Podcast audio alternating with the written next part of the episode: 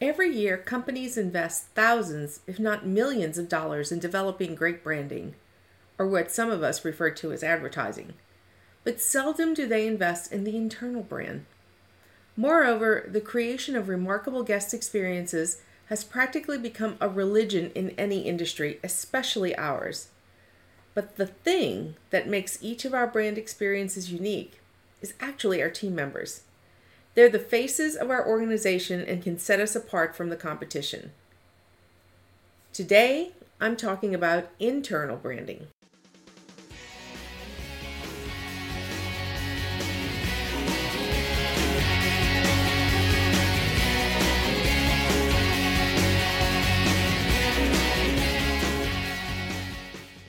Welcome to Drive Time Marketing tips, tricks, and tools to take your marketing to new and profitable destinations. During the pandemic, it was estimated that over 650,000 casino, gaming, and resort team members had been impacted by the closure of property after property across the nation. It was a shocking time for all of us, but how we engaged with our team members determined if and how they would return to their posts. So I ask you, what makes you get out of bed on a Monday morning? What makes your team members do the same? If it's a paycheck, it's time to reassess your brand's role in the life of those team members. For most workplaces, the combination of bulletin boards, newsletters, benefit posters, and the occasional town hall meeting are believed to be the recipe for an internal brand. But successfully developed, deployed, and reinforced, Internal branding processes can move you from a collection of employees to an army of brand ambassadors. Internal branding is the process of connecting your team members to the external brand by reinforcing what it means and how they affect it. This process will have a significant impact because, at its core, internal branding is about the company and workplace culture, what it values and what it does not. When team members are not part of our brands, our work as marketers only gets harder. Studies have shown that brand messages can reach 651% further when they're shared by employees than via our brand channels. But a Gallup study showed only 27% of employees believed in their employer's brands. Imagine if just 1% more of your team members believed and shared your brand message. What if you could get that to 30%? or more. Your goal in developing your internal brand is to transform team members into willing and enthusiastic brand ambassadors that will contribute to your brand's success. As always, we start with the overall business strategy and documentation. More than likely, you already have a bold mission and value statement. Even more likely is that they were created some time ago and, like most of us, need a little update or tweaking to fit the current circumstances and business. Defining your mission and what makes you different in a way that can be communicated clearly is critical. The key is to be definite rather than nebulous.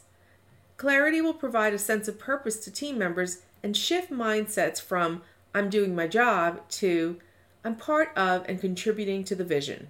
More on how to reinforce your internal brand after this quick message. Casino Marketing Bootcamp is a hit, and it's coming closer to you, announcing mini regionals and custom boot camps built specifically for you and the topics on your mind. Click the link in our show notes for more information. And we're back. It's been my experience that cultural shifts like this require top down reinforcement. Not to be confused with approval at a meeting to move forward or for budget approvals. I'm talking about your most senior and influential leaders being a part of each step and living the shifts. Note the emphasis on influential. While a CEO at a team member meeting makes everyone pay attention, unless they're working shoulder to shoulder with team members, their words can often fade away. Often, our local property managers have way more sway. No offense to my CEO friends.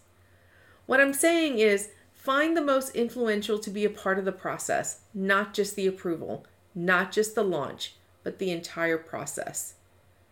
It is essential to give team members a voice and to understand their journey. Ask for feedback and thoughts throughout the process, particularly in the journey mapping step. to create a sense of brand community. Journey maps are visualizations of the process a person goes through to accomplish a goal. We've become very familiar with customer journey mapping and its use in creating targeted experiences for guests. The same process can and should be used in understanding the team member experience and its impact on the brand experience. If a customer journey map is the customer story from awareness through consideration and engagement, so too is the team member journey map. This visualization of the process from hearing about the job to applying for a job all the way through separation should identify both pain points and star experiences. In our projects, we usually consider the journey in general terms of stages application, onboarding, ongoing employment, and separation, and then there's steps within each of these stages. The process of developing the journey map can be a long one as we start to uncover numerous forms and procedures that we force on ourselves and others, but more often than not, they reveal brand dead zones that we've let grow. This process is something both human resources and individual departments should work through. As I've mentioned quite often before, the same level of attention and thought that's given to your external brand should be given to the internal. While it seems acceptable to let a coordinator use the capabilities of PowerPoint to create internal communications, it illuminates the different level of importance. It's essential that internal and external branding connect to each other and when the core brand flows through both designs, team members will quickly see the connection. Additionally, it'll provide a clear vision to everyone. And when you're ready to launch, be engaging. KPMG's Purpose program was overwhelmingly successful. Employees created an astounding 42,000 posters with a testimonial of their role in the company's vision. 42,000! The company recorded one of its most profitable years when it launched this program. A good friend of mine always reminds us that we're in the entertainment business. It seems fitting that as we consider how we launch the internal brand, we mirror the efforts we use to introduce something to our guests. Let's entertain and create experiences that stick to the heart, if not the mind. Use a multi pronged approach to ensure every internal touchpoint has been enhanced. Use parties, workshops, and town halls in a staggered communications plan.